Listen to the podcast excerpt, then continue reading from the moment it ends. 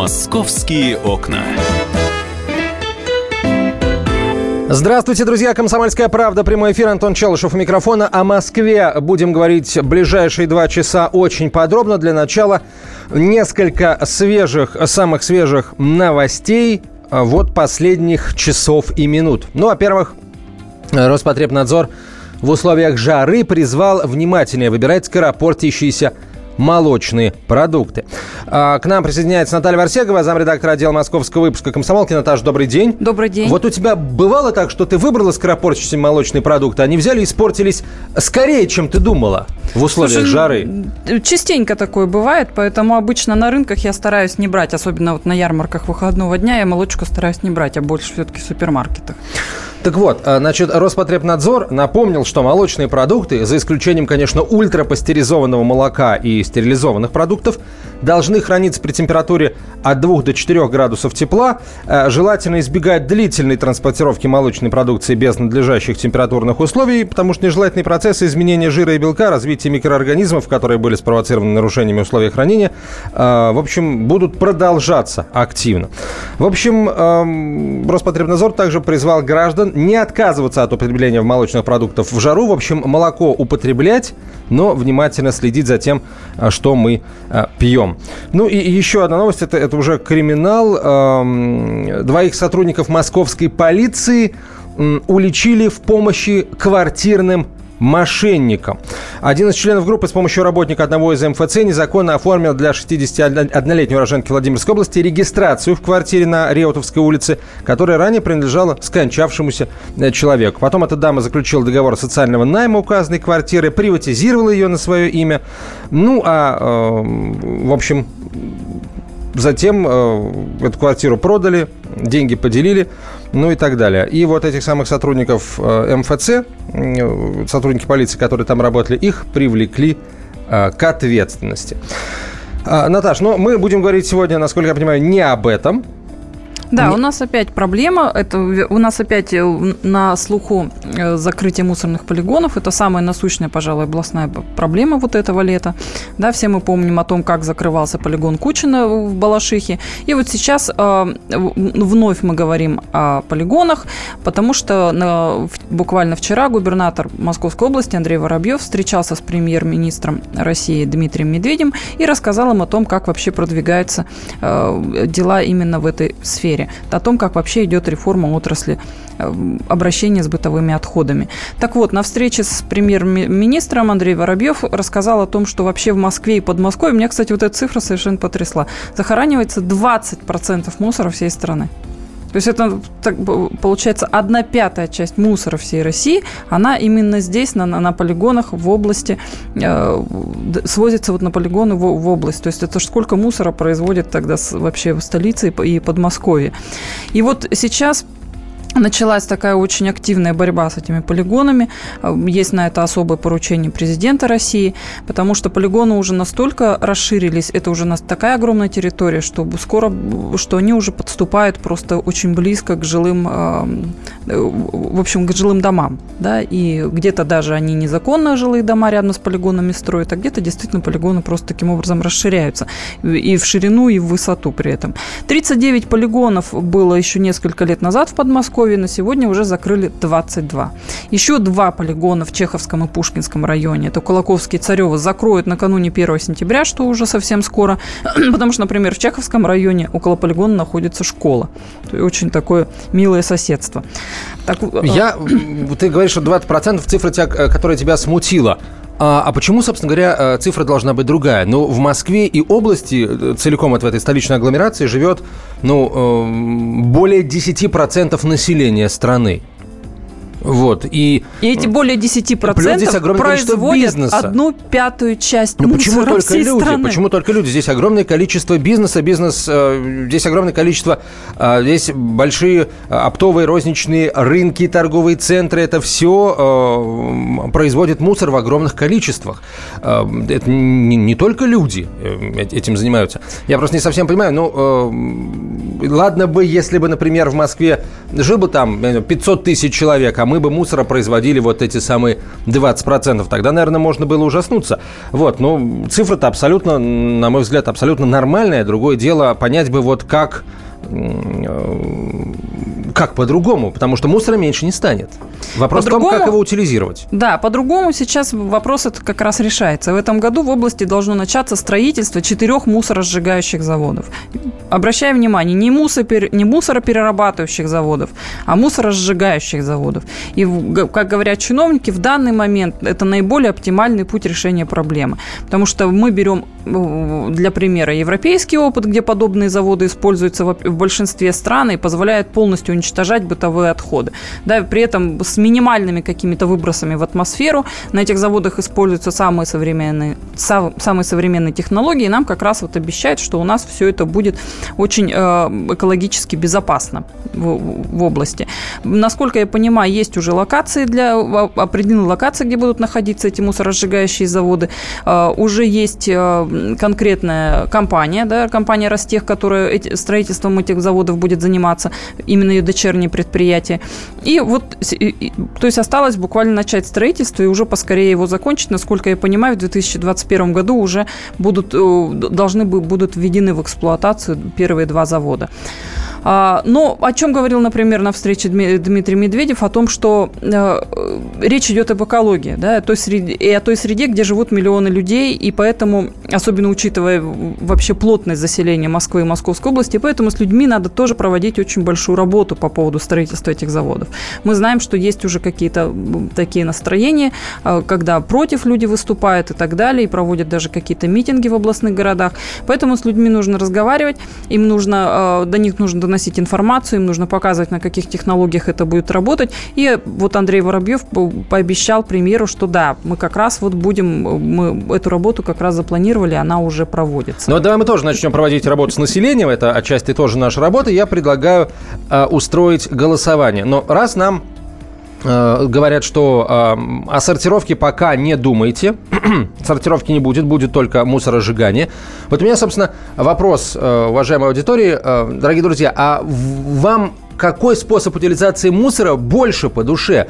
Э, полигоны, вот такие, как есть сейчас, или все-таки мусоросжигающие заводы? Полигоны или заводы? Если вы за полигоны 637-6519, 637-6519, э, если вы за э, мусоросжигающие заводы, э, 637-6520, 637-6520, код Москвы в том и другом случае э, 495. Все, я запускаю машину для голосования. Поехали. Э, к концу эфира мы итоги подведем.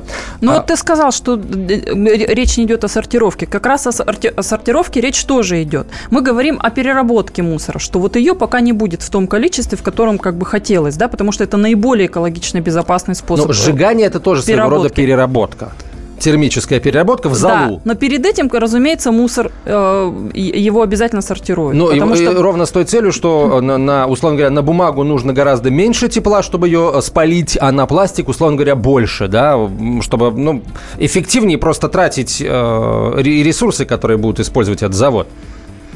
Ну, да, Я согласна. Так что э, вот о сортировке в европейском, скажем, смысле этого слова, да, когда мы собираем даже мусор раздельно, пока, видимо, у нас эта штука не приживается. Э, естественно, мы будем не только голосование проводить, но и ваши телефонные звонки принимать и в WhatsApp и Viber писать 967 200 ровно 9702, 967 200 ровно 9702. Звоните, высказывайтесь. Если вы, например, профессиональный химик, если вы эм, инженер-технолог, вот позвоните, скажите, а существуют сейчас технологии, э, которые позволяют э, настолько, скажем, очищать дым от сгорающего мусора, что э, никакого вреда атмосфере не будет. Потому что, ну, очень давно нам говорят, что такие технологии существуют. Я из Саратовской области, и в Саратовской области появился один из первых в России заводов по утилизации химического оружия в поселке Горный. И вот там Э, такие технологии, как говорят, применялись. Более того, там, там работала лаборатория, в которой постоянно дежурили специалисты-экологи, причем не российские, то ну, российские, в том числе и зарубежные. И в режиме реального времени мониторили, что там этот завод выпускал в окружающую среду. А каких-то особых претензий к его работе не было. Думаю, что если уж с, с ипритом справились, то с мусором тем более. Через две минуты продолжим. Товарищи солдаты и офицеры российской армии. Полковник Баронец разрешает обратиться. Звоните и задавайте накопившиеся вопросы. Угроза НАТО, жилье для военнослужащих и перевооружение России. Обо всем этом Виктор Баранец знает лучше других. Программу «Военный ревю» слушайте по будням с 5 вечера по московскому времени.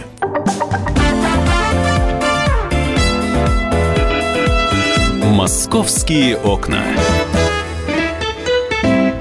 20% всего производящегося в стране мусора э, захоранивается в, на территории Москвы и Подмосковья, заявил губернатор э, Московской области Андрей Воробьев на встрече с премьер-министром Дмитрием Медведевым и э, проанонсировал строительство четырех мусоросжигающих заводов.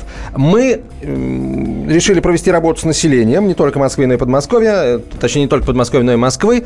И вот спрашиваем у вас, друзья, а вам какой способ э, утилизации твердых бытовых отходов больше по душе?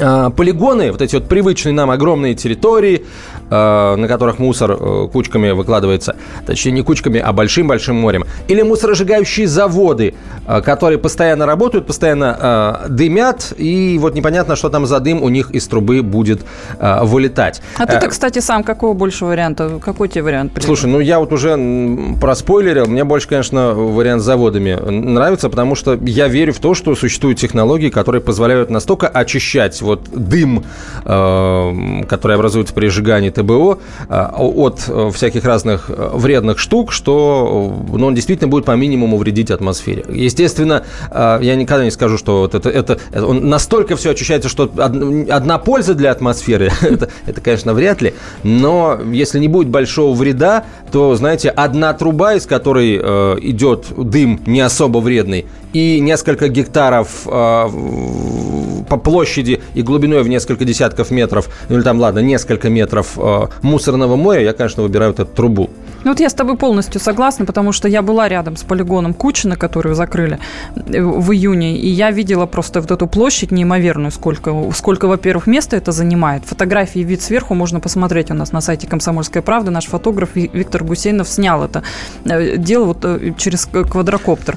Очень впечатляет фотография. Во-вторых, это запах, а в-третьих, вот что сейчас? Этот полигон закрыли. Что с ним сейчас делать? Он же до сих пор запах источает. Рекультивация. Да, рекультивация. Ну, рекультивация, она тоже не происходит одномоментно. Конечно. Это минимум два года уходит. Потому что сейчас нужно завести 40, а, насколько я понимаю, там 40 тонн, по-моему, грунта только, чтобы засыпать это все. Да? То, мне есть... кажется, 40 тонн это, это маловато. 40, 40 тысяч, 40 тысяч 40 тонн, тысяч, да. Тонн, да. Чтобы засыпать, вот, полностью всю эту свалку засыпать, чтобы хотя бы запаха не было. Потом начинаются вот эти работы по э, вот как же это называется, технический, да, технический этап, когда гидроизоляция полигона, когда собирают э, фильтрат, это вот самую вот эту ядовитую жижу, которая выделяется из этого полигона, да, и, и, и газоотведение. То есть вот как раз начинается очень большая работа, на которую тоже требуется очень много денег. Я так понимаю, что сейчас на эту рекультивацию власти Подмосковья просят денег именно у федеральных властей, потому что в бюджете таких денег нет. Мус... И... Я знаю, что один процесс этой рекультивации, он включает в себя такой этап интересный. А, протыкается вот эта вот мусорная толща а, вот какой-то трубой, и по этим трубам выходит какой-то там, как-то как это называется? это называется. Свалочный газ да, или какой-то там газ. газ, в общем. Так что тоже вполне себе труба. А потом надо отсыпать, да, завести растительный грунт, засеять это все семенами, то, семенами трав и кустарников. А потом сколько времени это все еще будет расти. То есть мне кажется, что с полигонами как раз надо заканчивать полностью. Это, это, это наше черное прошлое просто. Продолжается голосование. Вы за полигон или за мусоросжигающие заводы? Если полигоны 6376519, звоните по этому номеру. Если за заводы 6376520, код Москвы, в том и в другом случае 495. А, голосование активно а, продолжается продолжается. Пишите WhatsApp и Viber на 967 200 ровно 9702, особенно если вы специалист, химик, если вы знакомы с технологией э, сжигания мусора. Вот скажите, насколько это все вредно или не вредно, на ваш взгляд, э, на ваш экспертный взгляд. А, ну и на прямую связь со студией прямо сейчас выходит директор природоохранных программ Общероссийской общественной организации «Зеленый патруль» Роман Пукалов. Роман Александрович, здравствуйте. Здравствуйте. Скажите, вот если... Э, давайте представим, что вы слушатель радио «Комсомольская правда», и вот вы участвуете в нашем голосовании. Вы бы какой выбрали вариант? Э, полигоны или мусоросжигающие заводы? Вопрос в лоб, ответ в лоб. Э, современный мусоросжигающий завод, безусловно, экологичнее, но нам пока таких не предлагают. Мусоросортировка, мусороперерабатывающий завод с небольшим полигоном для минимального оставшегося неперерабатываемого объема, это экологичнее. А, Я почему, а почему вы говорите, не предлагают, да? Э, дело в том, что сейчас есть огромная опасность. Я боюсь, что мы уже наступили на эти грабли.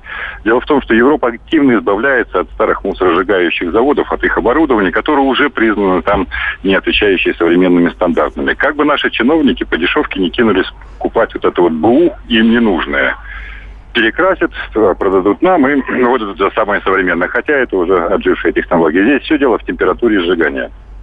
Чем выше, тем лучше? Ну, 1000-1100 градусов – это та температура, при которой э, опасные вещества распадаются до элементарных. А вы, ну, такой вариант не предполагаете, что, например, учитывая те устаревшие технологии и уже современные технологии, может быть, у нас в Подмосковье построят заводы, которые будут менее экологичные, экологически опасными, чем в Европе? У нас уже есть опыт. Жители Кожухова регулярно жалуются на тошнотворные запахи, исходящие со стороны мусоросжигательного завода. Я не берусь его сейчас обвинять, мы эту информацию будем проверять, но вокруг заводов не все так радужно, уже существующих. Слушайте, а на, на этом заводе, наверное, за этим заводом можно установить какой-то там экологический контроль, следить за тем, что там из трубы вылетает, ну, так же, как... Обязательно, обязательно. С 2019 года все предприятия будут оборудованы системой автоматического контроля. Пока мы на себя берем такое, э, такое обязательство общественного контроля за выбросами, состояние загрязнения атмосферного воздуха. То есть, насколько я понимаю, это будет вот это что-то вроде системы экомониторинга, которая уже сейчас работает в столице, где можно в режиме именно реального времени отследить да, выбросы, количество вот этих вот плохих веществ, загрязняющих воздух. Да, но, к сожалению, этих постов маловато, их всего 53 по Москве. Вот это мало для такого города. Слушайте, а вообще ну, сейчас, когда э, количество гаджетов растет в геометрической прогрессии, неужели нет какого-то портативного гаджета, который может приобрести каждый человек? Вот поставил себе нам на подоконник, угу. и каждое утро смотришь, что у тебя там за окном, что с воздухом происходит. Наверняка можно, но все-таки э, судебную силу и какие-то далее штрафные санкции будут иметь вес только государственная надзорная э, лаборатория. То есть отбор проб в рамках государственного надзора. Потому что даже вот наши общественные отборы проб и химические анализы – это лишь повод для госструктур усилить госнадзор. Мы заставляем чиновника работать. Ну, на самом деле, тут важно общественность поднять. Про видеорегистраторы раньше тоже говорили, что, а, это все шутка, гаишникам плевать, судам плевать. А теперь вот смотрите, пожалуйста, и запись видеорегистраторов уже можно э, использовать в качестве доказательства по э, делу о дорожно-транспортном происшествии. И не только о нем, кстати. Так да, что... Может быть, э, главное начать двигаться в этом направлении, а там получится. Другой вопрос. Нам обещают сейчас, ну, губернатор Подмосковья на встрече с премьером сказал о строительстве четырех мусоросжигающих заводов. Угу. Вот это э, четыре завода, э, это сколько? Это э, хватит, чтобы заместить там, не знаю, весь объем мусора Москвы и Подмосковья? Или половину, или, или сколько? Нет, нет, это, наверное, только четверть от э, необходимого объема, если говорить о переработке всего объема мусора, имеющегося в Москве и Подмосковье. Здесь их разделять ни в коем случае нельзя. Московская область давно стала помойкой Москвы, когда все сваливается и где все вырубается, захватывается москвичами. Вот наш экологический рейтинг зеленого потребля показывает, что Москва э, по своей экологической ситуации входит в десятку лучших регионов страны, а Московская область чуть ли не на последнем месте. Десятки худших регионов.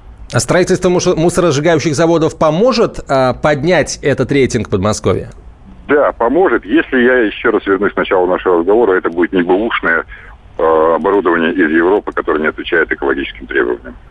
Но ведь э, при начале работ, наверное, будет озвучена технология, которая будет применяться. Э, сразу станет понятно, что там за э, техника применена? Или э, вот... Да, зачастую та проектная документация, которая проходит госэкспертизу, воплощая жизнь, не всегда мы получаем то, что ожидали.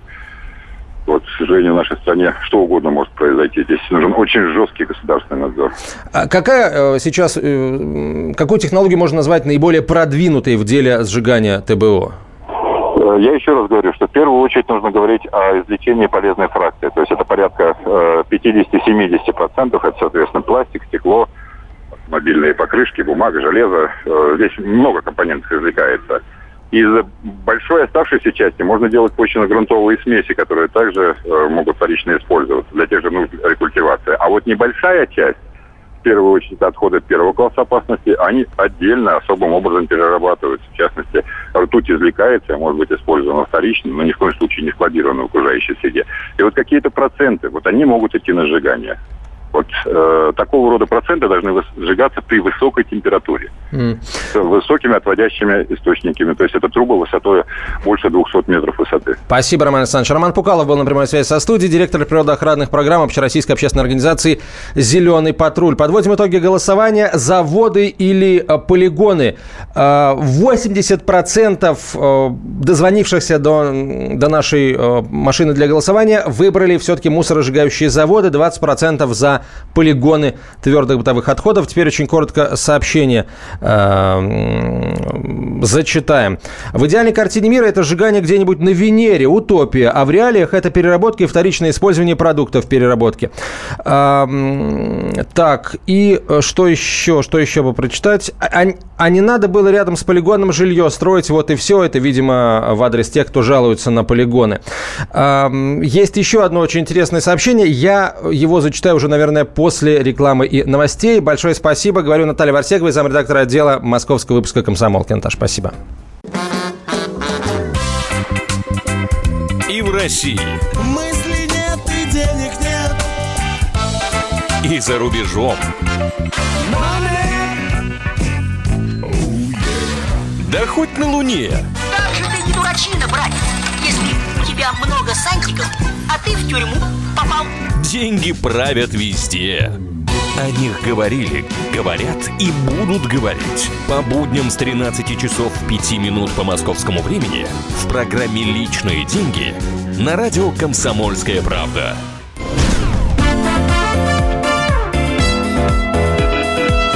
«Московские окна». 11.32 в российской столице. Комсомолка. Прямой эфир. Продолжаем разговор о происходящем э, в Москве. Есть э, у нас коллеги-журналисты, которые любят гулять по городу, и с ними всегда происходят всякие разные интересные э, события. Вот один из этих людей сейчас в нашей студии. Это корреспондент комсомолки Евгения Коробкова. Жень, добрый день. Привет. Расскажи, пожалуйста, зачем вы пошли и что вы нашли? Зачем Ой, и куда это вы пошли? такая история. Мы пошли, мы пошли в Переделкино с, одним, с другим коллегой, но условно назовем его ПК, как персональный компьютер, не да, скажем, когда ПК. И мы пошли на самом деле за водой. У нас тут статья выходила, мы исследовали воду, и вот узнали, что писатели пьют в Переделкино из какого-то родника сказали, что там очень хорошая вода. Писатели говорили, нам там один сторож приносит, мы всегда пьем, очень радуемся. Мы решили эту воду проверить, обнаружили, что вода обнитрачена, пить ее нельзя. А Но а мы, как вы обнаружили, что она а, Ну, сначала... Обнитрачена. Вот двумя путями. Вообще-то мы в лабораторию сдавали, чтобы узнать, обнитрачена она или нет. Лаборатория подтвердила, но спустя три дня. Но перед этим, поскольку я шла с своим коллегой ПК, то коллега ПК был использован как вот лакмусовая бумажка. Ага, ага. Ты его опустил, ты его макнула. Да, да, да, да-да-да, вот прям взяла за ноги и макнула. Он это все дело попробовал и почувствовал, что с ним что-то не то. Что именно не то он не сказал, но сообщил, что ему очень срочно нужно в музей. Понадобилось человеку в музей в 7 часов вечера. Естественно, музей не работает. Потянуло к прекрасному. Да, да, вот неожиданно нитраты. Видишь, нитраты позитивно влияют на человека.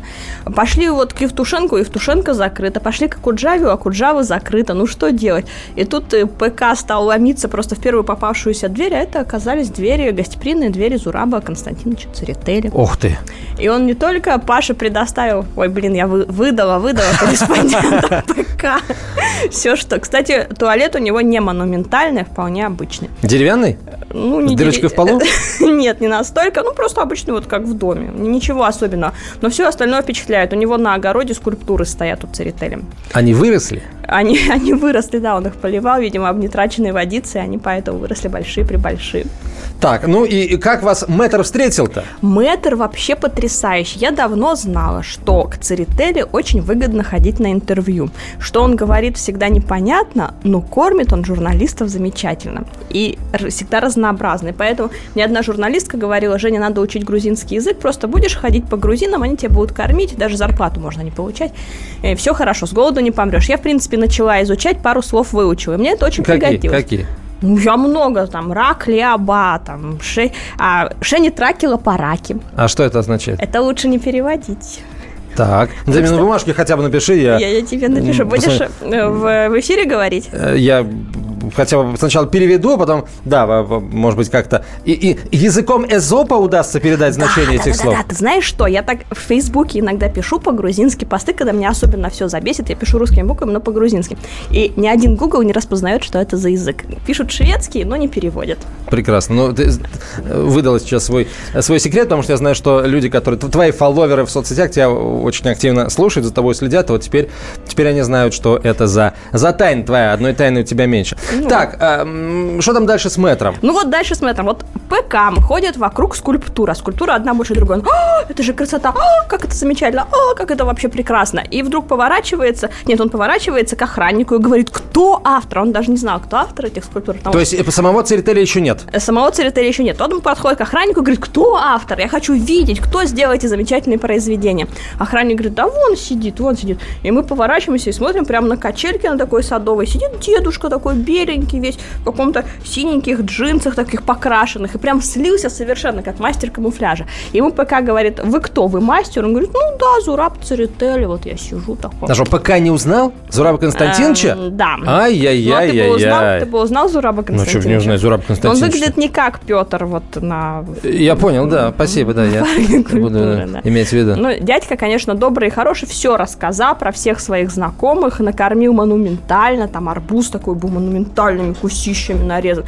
Еще там у него это, есть такая домработница, Нинка ее зовут. Он и так раз-раз в ладоши хлопнет, Нинка прибежит, стол накроет.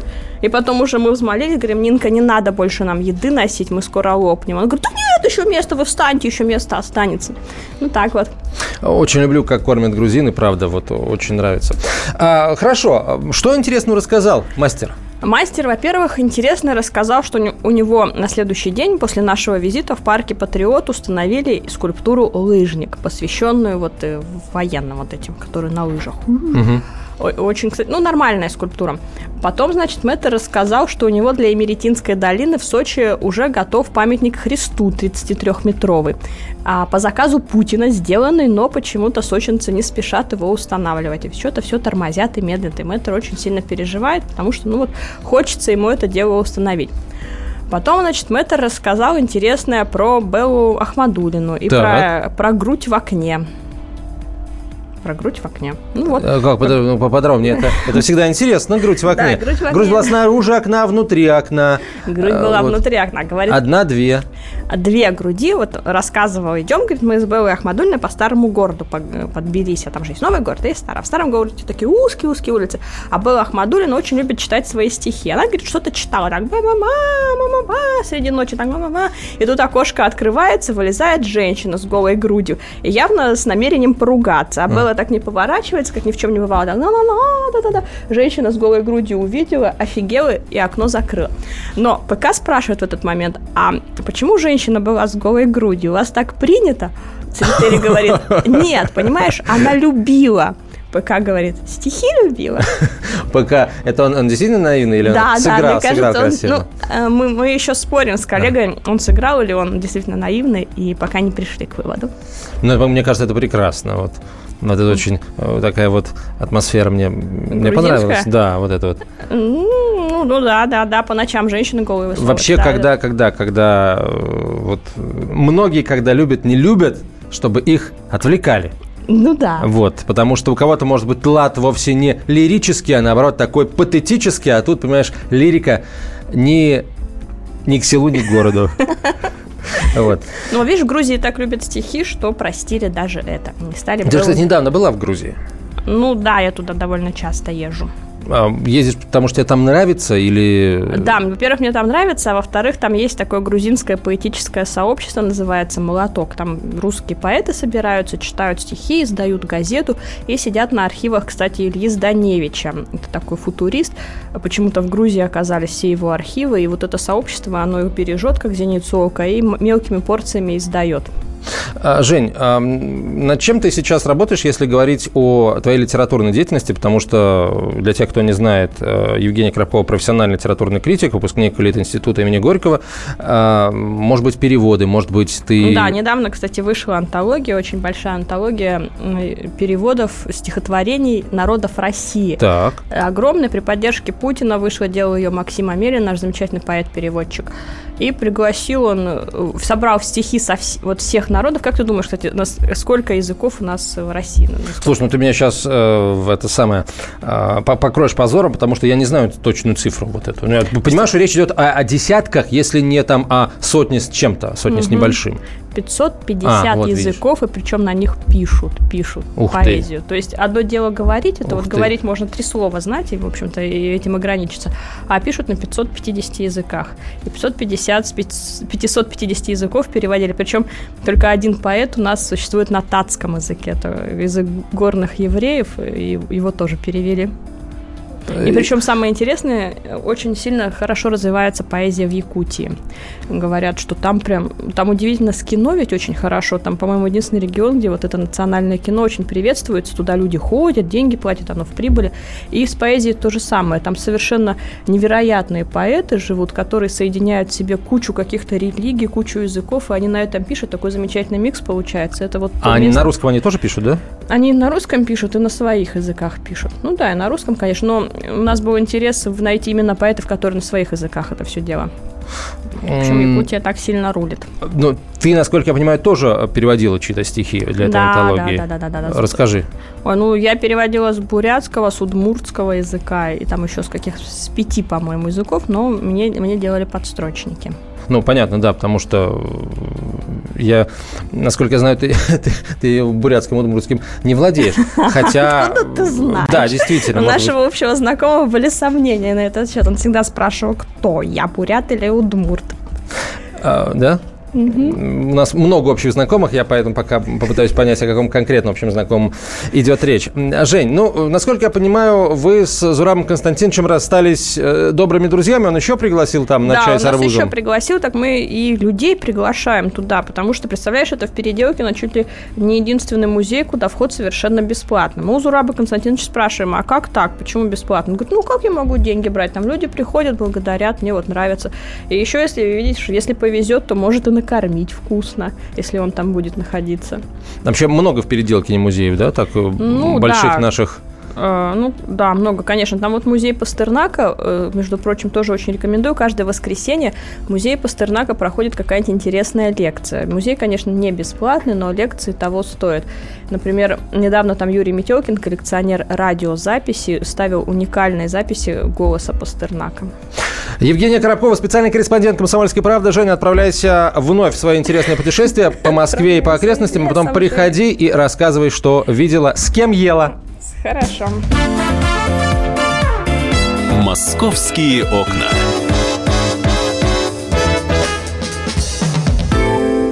Товарищ адвокат! Адвокат! Спокойно, спокойно. Народного адвоката Леонида Альшанского хватит на всех. Юридические консультации в прямом эфире. Слушайте и звоните по субботам с 16 часов по московскому времени.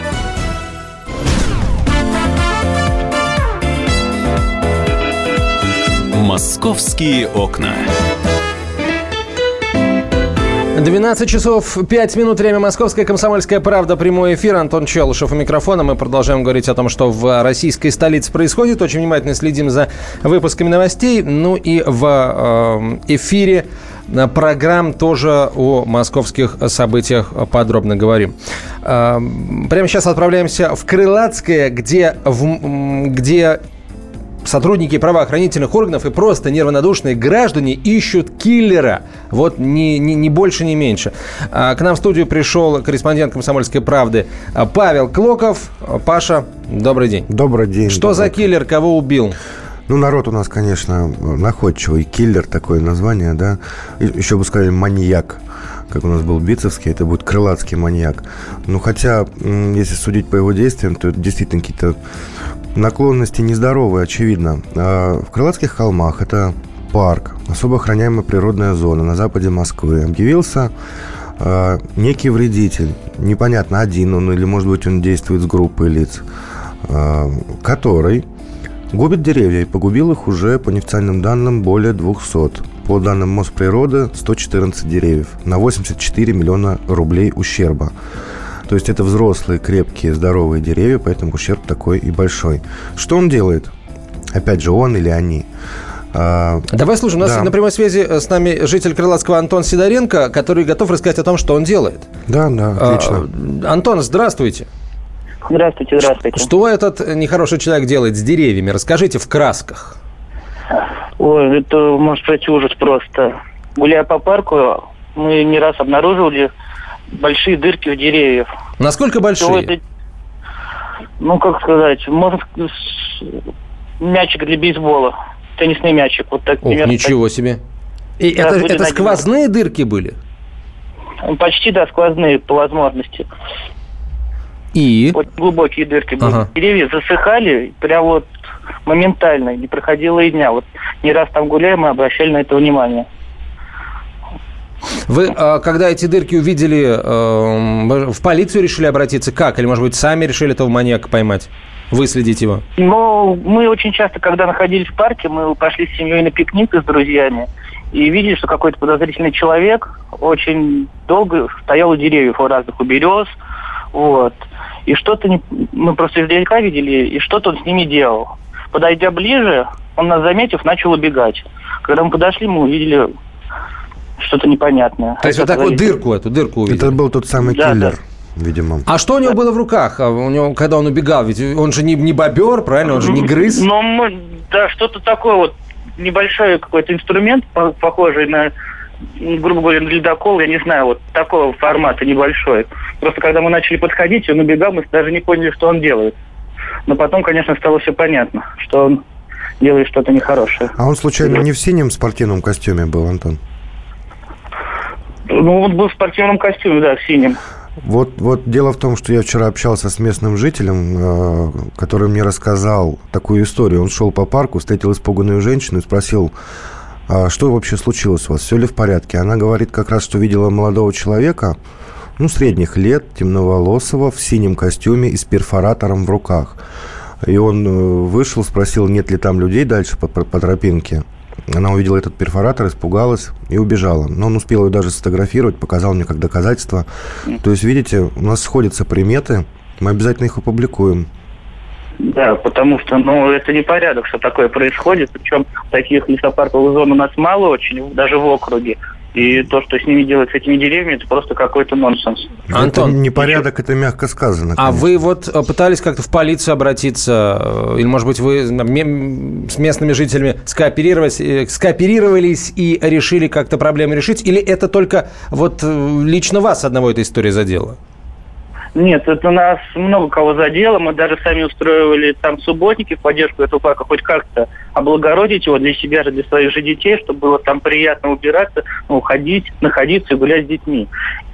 Вот, поэтому будем что-то дальше делать, потому что это непорядок. Что последний парк у нас отобрали, это никому не надо. Да, еще как Ладно бы, условно говоря, власти отобрали какой-нибудь злобный застройщик, а то какой-то мужик с перфоратором, скорее всего, не, не, очень, не очень вменяемый. Боритесь, Антон, боритесь. Не, не очень адекватный, да. Да, Антон, спасибо вам большое. Антон Сидоренко, житель, э, э, житель Крылатского, который э, видел этого маньяка древесного. Ма- маньяка, древоточца, древоточца. Его еще дятлом прозвали. Он же любит проделывать отверстия в деревьях.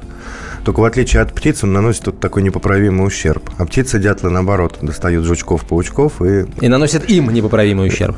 Путем Ж... поедания. Жучкам, да. да. А, что полиция говорит? Полиция говорит, что нужно искать этого негодяя. Естественно, возбудили уголовное дело по статье 260. Это незаконная вырубка 260 часть 3 до 7 лет тюрьмы. Ну, там или штраф очень большой, или до 7 лет тюрьмы. Ну, пока, пока никаких следов, скажем так. Я, я не знаю, может быть, какую-то засаду стоит устроить. Но, опять же, жители... Оставить беззащитную березку тонкую, да? Э, И фотоловушку. Ну, фотоловушка, кстати, как вариант. Это довольно дорогая вещь.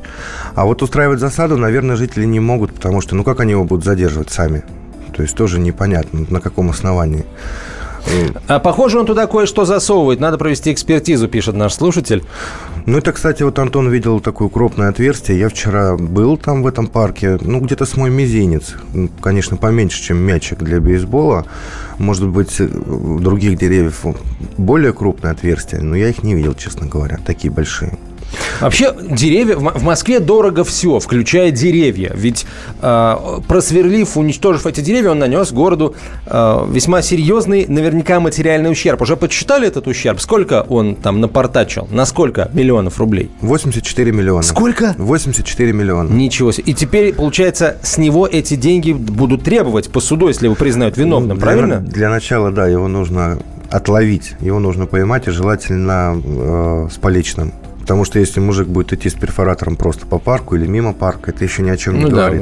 ну, мало ли кто с перфоратором Мы не будем ходит. открывать всех секретов там, но уже предпринимаются некоторые действия, чтобы не спугнуть его. Я не буду говорить. Слушай, а он, у него есть какие-то предпочтения? Например, он, он э, подтачивает только березы, например, а дубы не трогает. Предпочтений нет. Э, Вообще удивительно, как он так выбирает. Вот, например, идет холм, такая низина, потом еще один холм, и он просто выборочно. Я пытался понять вот э, Логику. логику Ага. да, его действий. Логики нет. Я представлял себе, ну, несколько сотен деревьев, ну, 200, как говорят, что это сплошной стеной. То есть он там хочет, например, что-то построить. Ну, предположим, да? Ничего подобного. Деревья портятся хаотически, в хаотичном порядке. Вот. э, Может, там комментарий психиатра вообще стоило приготовить к программе? Вот у меня вопрос. Может быть. Или какого-то э, специалиста по криминалу. Потому что, ну, здесь не просто какой-то псих, как мне кажется. Ну, мне, мне кажется, наоборот, потому что люди, которые что-то хотят в парке спрятать, они, наоборот, сделают все, чтобы остаться незамеченными, и чтобы то, что они спрятали, тоже осталось незамеченным. И Ну, уж никак не будут делать новые дырки. В парке достаточно э, дырок естественных, куда можно что-нибудь засунуть. Там, я имею в виду дупла всякие. Кстати, важная деталь, мы не сказали, там не просто дырки в этих стволах, потому что сделать просто дырку, дерево не погибнет. Дерево Так, так, а что там еще? Что Туда там еще? впрыскивают яд Ох. гербицид. Ух Это ты. специальная такая гадость, которая а, очень быстро убивает дерево. Вот я звонил Ирине Саватеевой, специалисту по выращиванию деревьев, у нее свои питомники. Она сказала, что вот э, если большое количество, если дырка почти сквозная, то достаточно двух недель, и дерево просто умирает. Ну, высыхает на глазах. Мгм. Ну, это специальный такой яд, если нужно там, избавиться от дерева. Если, конечно, не рассчитать и впрыснуть мало, то дерево справляется. Ну, видимо, наш вредитель рассчитывает все правильно. Слушай, а это яд, это просто это, э, это то, что можно купить в обычном садовом магазине, Да, получается? Да, это продается в открытом доступе, довольно дешево.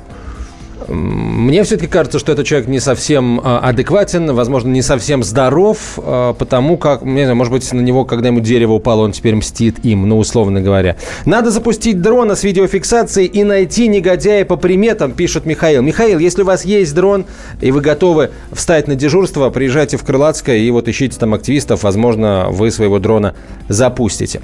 Спасибо большое, будем следить за судьбой деревьев в Крылатском. А, Павел Клоков, корреспондент «Комсомольской правды», нам об этой м, душераздирающей истории рассказал. Паша, спасибо. «Московские окна».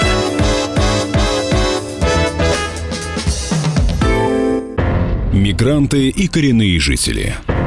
Исконно русская и пришлая. Культурные конфликты и столкновения менталитетов.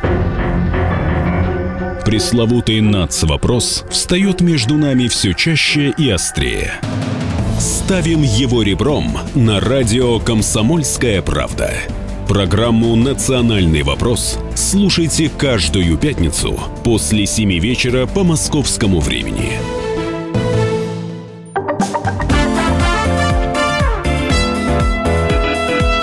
«Московские окна».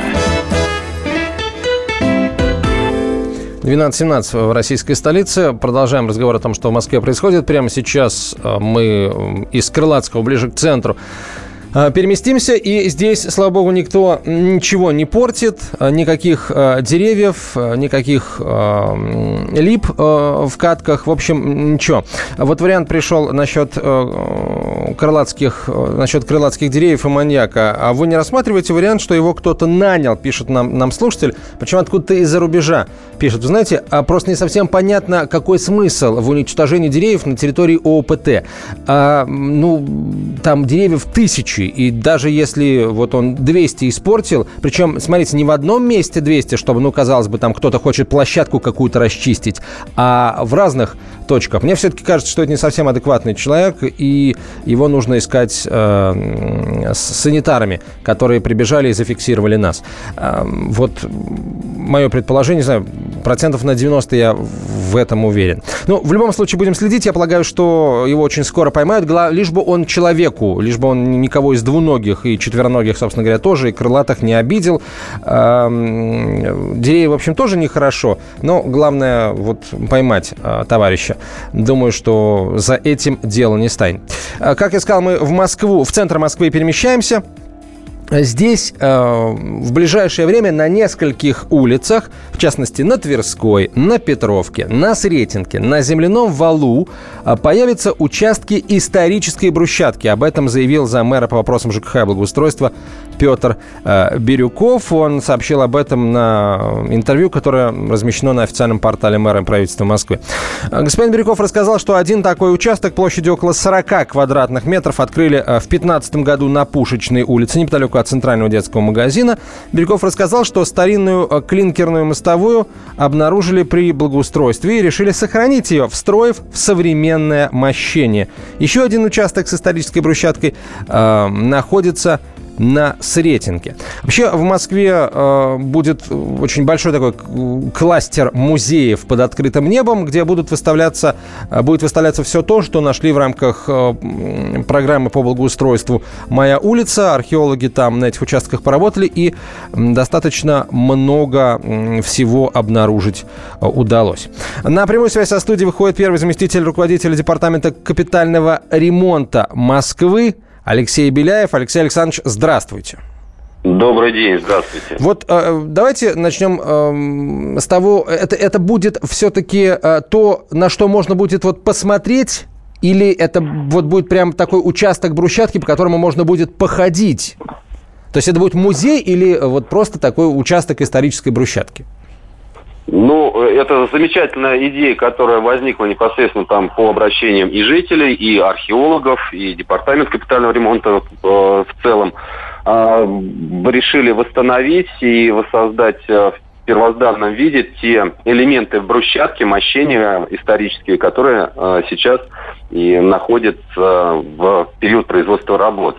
Вот как вы привели в пример, это был первый такой опыт, э, применен непосредственно на Пушечной улице. Действительно, там клинкерное мощение выложено порядка на 40 метрах, где люди могут подойти, по ней походить, потрогать, пощупать ее, э, пофотографироваться на ее фоне, то есть прямо на историческом, на историческое это мощение. В этом году мы очень активно тоже э, применяем тот опыт, который был в 2015 году реализован реализован, и у нас достаточно большое количество объектов. В этом году мы будем иметь такие вот рекреационные территории, где выложим историческое старое мощение, которое было найдено в ходе производства земляных работ. Как пример, вот сейчас это уже реализовано, можно а, пройтись непосредственно на Сретенке, на улице Сретенка, это в начале э, улицы Сретенка, дом 3 на пересечении с Бульварным кольцом. Там тоже порядка 40 метров выложено старого исторического мощения. Также будет э, выложено, сейчас ведутся работы на улице Петровки. Там непосредственно тоже были найдены элементы мощения исторического старого. Э, кстати, на Петровке мы точно так же восстанавливаем в ходе работ были найдены подземные своды на палат Нарышкина. Э, точно так же будут это как бы такие витрины. Люди смогут подойти, посмотреть, как это выглядело. А, Алексей Александрович, насколько вообще э, сложно вписать вот это вот историческое мощение в современный, э, в современный, в современное покрытие, да, асфальтобетонное. А под него нужна какая-то специальная подушка или он, это все, историческая брусчатка прекрасно ложится на то, что сейчас строители используют?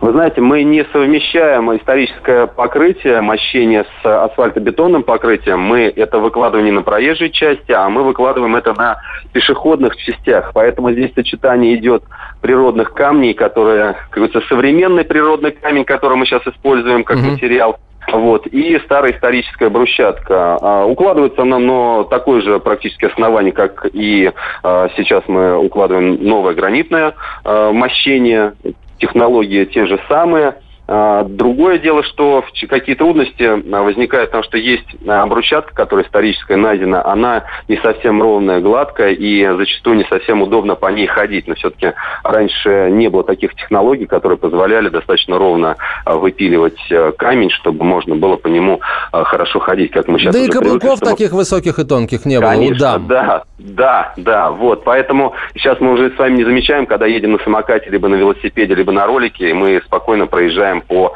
гранитной плитке. А по старой исторической, это вот как пример, там та же там Баррикадная, кстати, улица, а, Крас, э, Красная площадь, да, на ней достаточно сложно проехать там на самокате или на велосипеде. Поэтому я к чему? О том, что мы сейчас рассматриваем и находим вместе с архитекторами, с археологами те места, где они находятся в такой прямой э, видимости, но не на основном ходу пешеходов, чтобы пешеходы не ощущали такой дискомфорт, проходя по ней. Она находится вот рядом, сбоку где-то, где можно будет отдельно подойти, постоять, опять же говорю, пофотографироваться, потрогать ее. Вот, это очень здорово. Последний, наверное, вопрос. Как вообще, в принципе, вы оцениваете э, свойства вот этого кирпича, которым в старину мастили? Ведь, смотрите, сохранился же, и судя по тому, что его сейчас вы используете для мощения, видимо, он э, свои основные качества сберег. Да, достоинство и основное качество материала гранитного – это его долговечность. Поэтому, ну, так сказать, э, тот камень, который использовался в старину, он практически не отличается от того, который мы сейчас используем. Он же не привозился откуда-то из-за границы, да, он точно так же добывался на наших э, месторождениях э, российских, как и сейчас, мы э, вот на протяжении там, трех лет мы точно так же используем непосредственно камень российского производителя, горнодобывающая промышленность, но не, не зарубежный. Поэтому э, встречаются такие же камни с таких же э, месторождений, которые были и в старину. Поэтому по прочным, прочностным характеристикам они не отличаются. Они отличаются принципиально, это качеством обработки. Опять же, повторюсь, раньше а, таких технологий не было, которые сейчас позволяют камень с очень высокой точностью резать и придавать ему любые геометрические формы, правильные в том числе. Спасибо вам огромное. На прямой связи со студией был первый зам руководителя Департамента капитального ремонта Москвы Алексей Беляев. А, еще несколько слов вот об этой исторической а, брусчатке. Вот, как уже сказал господин Беляев, на Петровке нашли элементы подземной части Нарышкинских палат Высокопетровского монастыря. А, возле юго- юго-западной стены обнаружили приямок и два окна подземного помещения второй половины 17 века. В общем, тоже весьма древние артефакты обнаружились.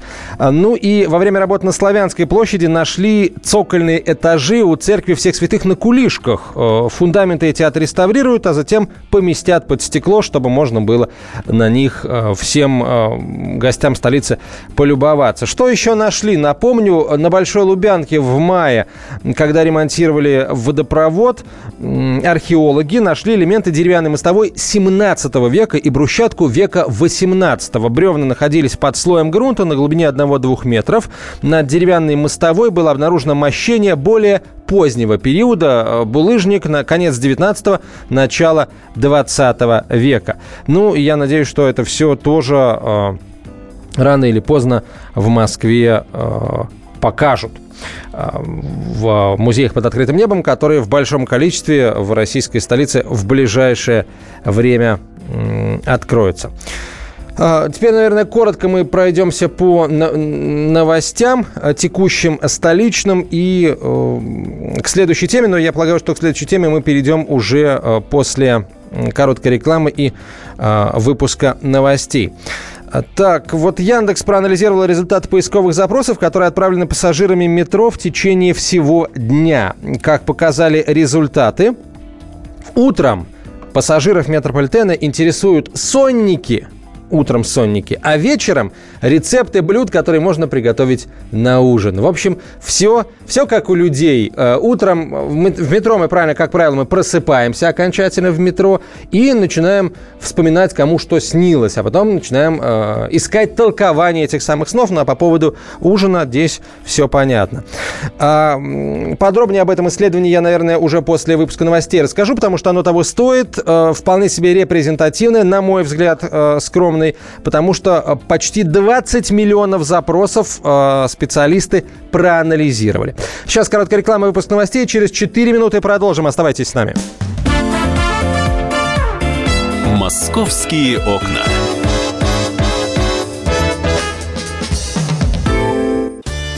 Каждый вторник с 10 утра по московскому времени в программе «Главное вовремя» садово-огородные советы в прямом эфире. Про все, что э, зеленое, скажем так, хочу, чтобы радиослушатели задавали свои вопросы. Большой эксперт. Самая удачная находка для всех работников мотыги и лопаты. Тетя Таня Кудряшова. И дети меня зовут мать всего зеленого. Вот такая петрушка на радио «Комсомольская правда». Слушайте и звоните по вторникам с 10 утра по московскому времени.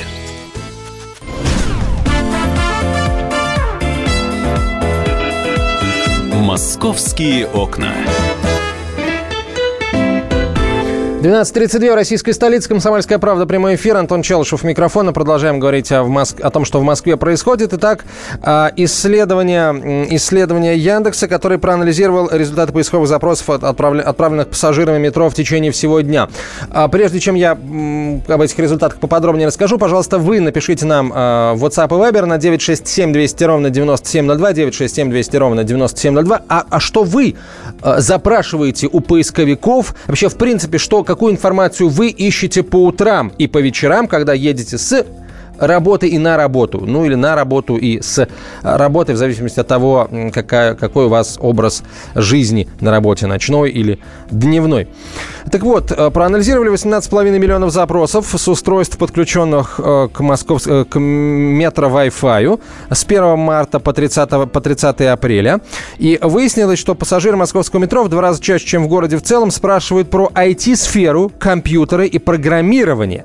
Также из метро поступает заметно больше больше запросов о транспорте и досуге. Ну а реже всего пассажиры подземки э, ищут интимные услуги и видео для взрослых. Реже всего, за, заметьте. Что еще пассажиров меньше волнует? Погода. Ну, правильно, зачем в метро погода? Э, кроссворды и дачные дела. В общем, если люди едут в метро, то поездка на дачу, получается, сорвалась. Э, также э, проанализировали запросы из метро в течение дня поступающие. Согласно полученным данным, э, популярность некоторых тем меняется со временем э, суток. В утренний час пик люди чаще ищут сонники и молитвы. В первой половине дня преобладают запросы со словами «как доехать», «как добраться», «как дальше жить». Это шутка. И различными адресами, причем особенно часто ищут дорогу э, в музей, торговые центры и, внимание, в суды. По пути с работы пользователи уже начинают мысленно готовить ужин или искать, где бы его заказать. Ну или, например, на халяву поесть.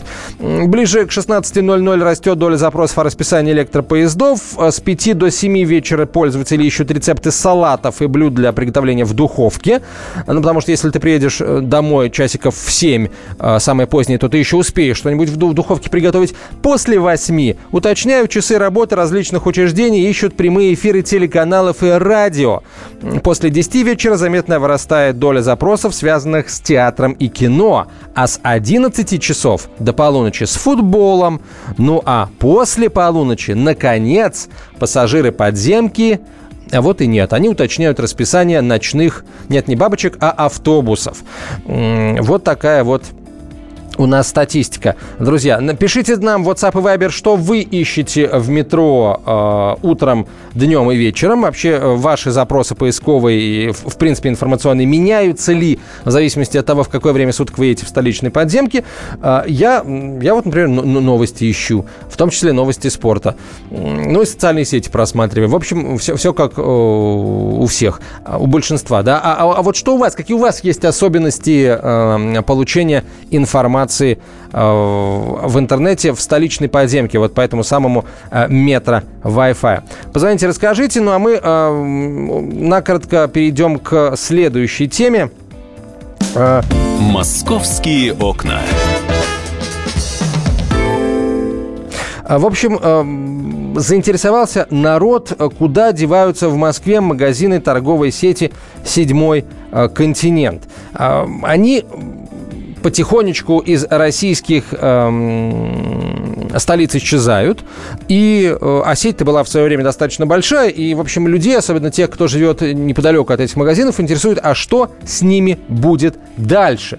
Комсомольская правда решила этот вопрос э, уточнить. Э, и, э, видимо, ясность определенная появилась. Специальный корреспондент комсомолки Татьяна Тельпис выходит на прямую связь со студией. Татьяна, здравствуйте. Да, здравствуйте. Что будет с седьмыми континентами? А, смотрите, да, вы действительно правы. Это одна из первых торговых сетей, которая, в принципе, появилась в России. 94 год, как раз самые такие смутные времена. А, вот. Но, тем не менее, причем, что еще интересно, владельцем изначальной торговой сети был известный миллионер, теперь уже Владимир Грузев.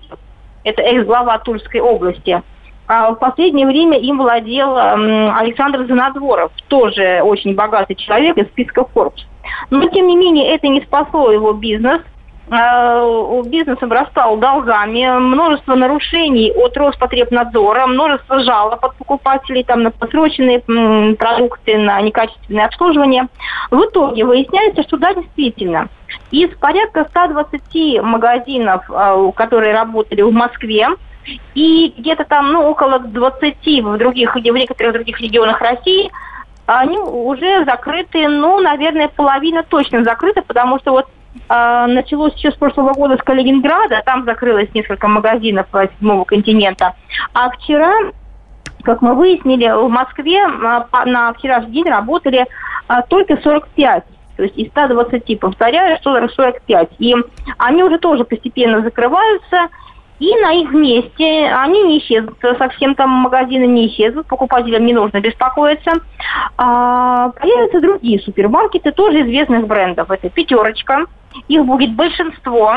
А, точное количество пока еще нам не смогли назвать а, в компании, но сказали, что это будет больше 40. А кроме того, появится несколько магнитов, а, атак, э, спар. И уже точно известно, что 18 магазинов азбуки вкуса – то есть такой довольно-таки дорогой магазин. Вот в этом плане, конечно, некоторые, я думаю, проиграют из покупателей, потому что все-таки в седьмом континенте цены были выше, чем в пятерочках, но все-таки пониже, чем в азбуке вкуса. А сроки окончания организации пока еще точно неизвестны, но так ориентир где-то ноябрь этого года. А что еще, вот пока магазины закрываются, пока идет вот эта реорганизация, Покупатели могут списывать баллы со своих карт магазина, то есть они действуют, э, чтобы там деньги не пропали, не сгорели у людей. То есть они еще могут ими, расплачиваться. А что касается цен, вот новые, скажем так, э, продавцы, да, новые компании, которые придут на смену седьмому континенту, они обещают, что цены не будут поднимать, э, что у некоторых даже на, напротив там будет расширяться ассортимент – и качество обслуживания будет повышаться. Ну, посмотрим, посмотрим. Ждать, в общем, а недолго вот. осталось, да. Татьяна, спасибо Привет. большое. Да, Татьяна Тельпис да. была на прямой связи со студией, специальный корреспондент э, «Комсомольской правды», э, разбиралась с судьбой торговой сети «Седьмой континент». Э, очень коротко еще раз к новостям обратимся. В Сокольниках пройдет шоу индийской моды. Пройдет оно 12 и 13 числа, как рассказал президент Национального индийского курортного центра Семи Катвани. Будут там в этом шоу более 100 человек участвовать. Он попросил самых прекрасных знатных индийских девушек Москвы принять в этом конкурсе участие. Они покажут все виды индийской одежды, и классическую, и ретро. В общем, объединяет э, все эти виды одежды ровно одно. В них во всех очень удобно танцевать. Власти Москвы утвердили базовые требования благоустройства жилых кварталов по программе реновации и стандарт отделки квартир по программе реновации. Об этих стандартах очень подробно мэр Москвы здесь в студии радио «Комсомольская правда» рассказывал. Можно на сайте комсомолки э, это э, посмотреть. Э, так, ну, можно посочувствовать мужчине, который пришел в сауну в Северном Медведкове и пообщался там с, так сказать, прекрасной дамой и лишился 64 тысяч рублей.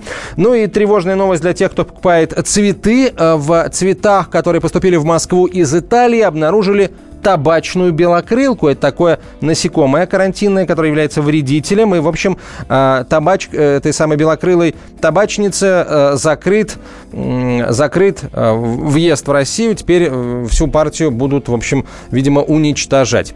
А, еще одна новость. На Москву, говорят, вновь надвигается 30-градусная жара. В который раз нас сначала заливало, теперь нас активно подсушивает. Евгений Тишковец выходит на прямую связь со студией, ведущий специалист Центра погоды ФОБОС. Евгений, здравствуйте. Добрый день, Антон. Снова будет как в бане, да, жарко и э, влажно? Нет, нет, нет, нет. Э, дело в том, что э, сейчас в атмосфере набирает силу такой гигантский просто антициклон, причем Москва в ближайшие дни окажется практически в сердце этого барического максимума, и вот такой купол антициклональной погоды будет оберегать большую часть европейской России от ненастья, а что касается температурного фона, то он будет э, очень комфортным. В ночные часы это в среднем от 9 до 14 градусов, если берем центральную Россию, столичный регион. Ну а днем, э, вот, что называется, лучше не придумаешь. Это от 22 до 27 градусов.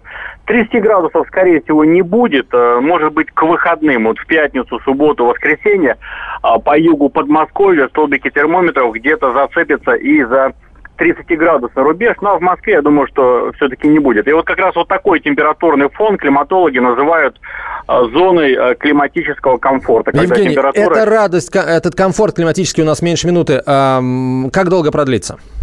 А, всю неделю, по крайней мере, без осадков, ясная погода. Единственное, в пятницу немного где-то а, ударят грозы, кое-где прольются скоротечные абсолютно освежающие дожди, но они будут очень-очень кратковременные. Спасибо большое, Евгений. Евгений Тишковец, ведущий специалист Центра погоды ФОБОС, был на прямой связи со студией. Московские окна на этом закрываются, чтобы вновь открыться завтра. Все московские новости не только. Слушайте а, в эфире радио «Комсомольская правда» в выпусках новостей.